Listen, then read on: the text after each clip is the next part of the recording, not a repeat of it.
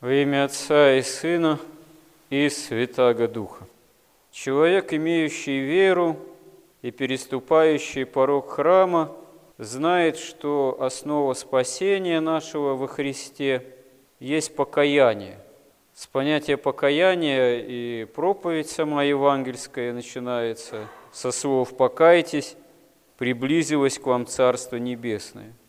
И, в принципе, мы знаем, что покаяние – это изменение благодатное, изменение ума духовное, перемена, которая должна произойти в человеке грешном, от утробы матери наследующем греховную поврежденность. И эта перемена, она должна стать спасительной, то есть внутреннее, и не только внутреннее, всецелое изменение человека – должна бы происходить от человека ветхого, в ветхом Адаме, согрешившего, к Адаму новому, потому что этим новым Адамом является сам Христос. И в истории мы можем найти действительно, начиная еще с апостолов, первых учеников Христа, массу примеров такой святой жизни, действительно благодатной перемены. И апостолы, и многие святые, они творили великие чудеса, и мертвых воскрешали. И иногда даже человека, обращающегося ко Христу, может создаться впечатление, что вот в этих чудесах и кроется нечто важное, что могли апостолы, чего мы не можем. Вот апостолы, первые поколения христиан, они были такие люди духовно могучие, так что вот да, и великие чудеса могли творить. А нынешние христиане, мы такие немощные, что действительно, что о чудесах говорить, мы сами с собой справиться никак не можем.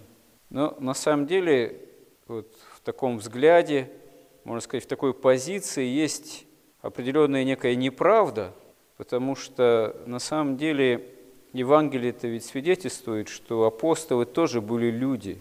И прежде чем они, когда уже Христос воскрес и Дух Святой на них сошел, прежде чем они пришли в такую полноту разума истины, так что и смогли проповедовать о Христе воскресшем силою великою и чудеса творить в подтверждение своей проповеди, мы видим, что они многого поначалу не понимали, малодушествовали, разбегались, когда Господа взяли под стражу. Апостол Петр предал Христа, хотя потом покаялся и был восстановлен в апостольском достоинстве. А Иуда поначалу тоже ведь был апостолом, но по увлечению, видимо, страстному сребролюбием предал Христа, задумал предательство и не покаялся, и погиб, наложив на себя руки. Но то есть все-таки видим, что это были люди со свойственными им тоже немощами и страстями. И тем действительно удивительнее этот контраст, когда Господь силою великую начинает через своих учеников действовать в их свидетельстве о воскресении Христовом. И историки церковные, они потом говорят о том, что на самом деле чудеса были необходимы апостолам для того, чтобы подкрепить их проповедь, обращенную к язычникам, тем же людям достаточно грубым. А потом в языческом мире тоже творилось много чудес разных. Видимо, таких бесовских, от идолов там разных. Вот. Поэтому чудеса были еще необходимы, чтобы не спровергнуть ложные чудеса, исходящие не от Бога. То есть чудеса в этом смысле вообще не критерий истинности. И когда перестает необходимость уже во множестве чудес быть, когда приходят уже другие поколения христиан, и сама уже после эпохи мучеников, которые являли чудеса стойкости, мужества в стоянии за истину. Сама Римская империя становится христианской, образ жизни тоже меняется многих христиан, появляется монашество, где с особой силой раскрывается необходимость такого аскетического подвига в пустынях, в отшельничестве. И ведь преподобные святые, как духовно совершенные, они тоже могли творить великие чудеса и творили, но здесь как-то на передний план выходит сам их аскетический подвиг как пример борьбы со страстями. И в монашестве это принимает особую такую силу, это свидетельство на многие столетия вперед, вплоть до нашего времени. И все это на самом деле как раз образы, немного различающиеся, применительно к разным святым, к разным периодам, того, как действительно настоящее покаяние в человеке может происходить, настоящая благодатная перемена. И вот в наше время часто восприятие того, а как же нужно спасаться, как же нужно нам каяться, есть своя сложность некая в понимании. Потому что часто современный человек, он некоторые такие самые, может быть, важные, фундаментальные вещи не понимает и оставляет их за скобками, как бы даже не хочет коснуться их. А на передний план выходят вещи, в общем-то, второстепенные, которые начинают восприниматься как самые важные. Там, допустим, начитавшись каких-нибудь грехологий, описаний, какие вообще существуют грехи на свете белом, которые не всем и полезно-то читать, на самом деле, чтобы даже и не знать, какие грехи существуют. Вот. Составить подробнейший список от исповеди к исповеди и с этим отчетом приходить каждый раз, повторяя одно и то же, на исповедь. И думая, что это и есть, собственно говоря, покаяние, а потом постепенно приходя в недоумение, как же так? Я вот все одно и то же повторяю, годами уже от исповеди к исповеди, а у меня никаких изменений-то не происходит, все то же самое, все тот же самый список. Ничего не меняется. Как же так?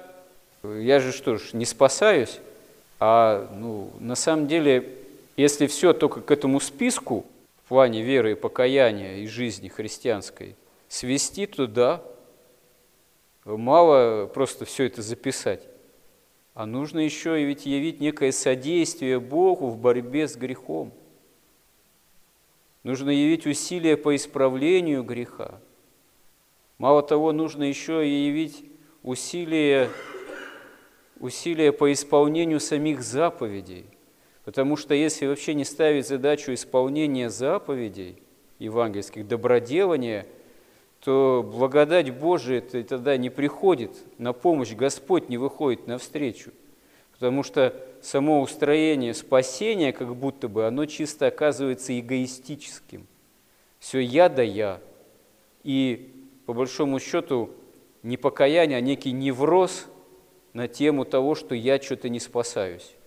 Что-то я все хожу в храм, каюсь, исповедуюсь, причащаюсь, и еще вроде как даже и хуже становлюсь, но, по крайней мере, ничего не меняется.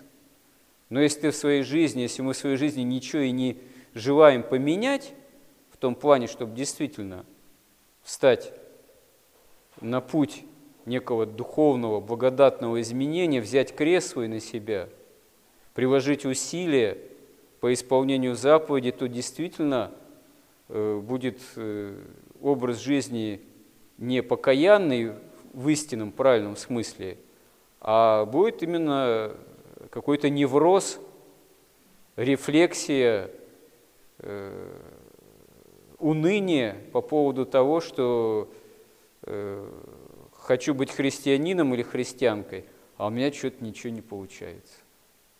Иногда бывает еще и накладывается на это физическое, психофизическое нездоровье. Тоже такие иногда причины бывают, которые нуждаются все-таки в рассмотрении, в исследовании, в исправлении, может быть. Потому что иногда человек пребывает в унынии, в депрессии не только по духовным чисто причинам, как страсть, уныние, а бывает, что склонность к этой страсти, к унынию, к печали, бывает, переплетается с психофизическими проблемами. Там проблемы с позвоночником могут давать такие эффекты. Проблемы с щитовидной железой чисто медицинского характера может давать такие эффекты в самоощущении. И здесь надо не отчаяться, не унывать, а принимать и меры, и общего характера, чтобы это постараться исправить, а не загонять себя в угол под тем предлогом, что все плохо, я себя чувствую уныло, подавлено, никакой радости духовной, в общем, не спасаюсь. Как человек спасается или не спасается, еще самому человеку оценить довольно проблематично. Потому что у нас нет такого прибора, благодатомера какого-то. Потому что если бы он у нас был, мы бы, если бы померили, что у нас уровень благодати, и решили, что он высокий, еще впали бы скорее в страсть гордости, возношения, и еще скорее погибли бы. Поэтому Господу скорее угодно, чтобы, да, мы пребывали в смиренном осознании собственных немощей, но все-таки не в унынии, и не в депрессии, так сказать, и не в неврозе по поводу покаяния, что у нас это покаяние никак должным образом не устраивается.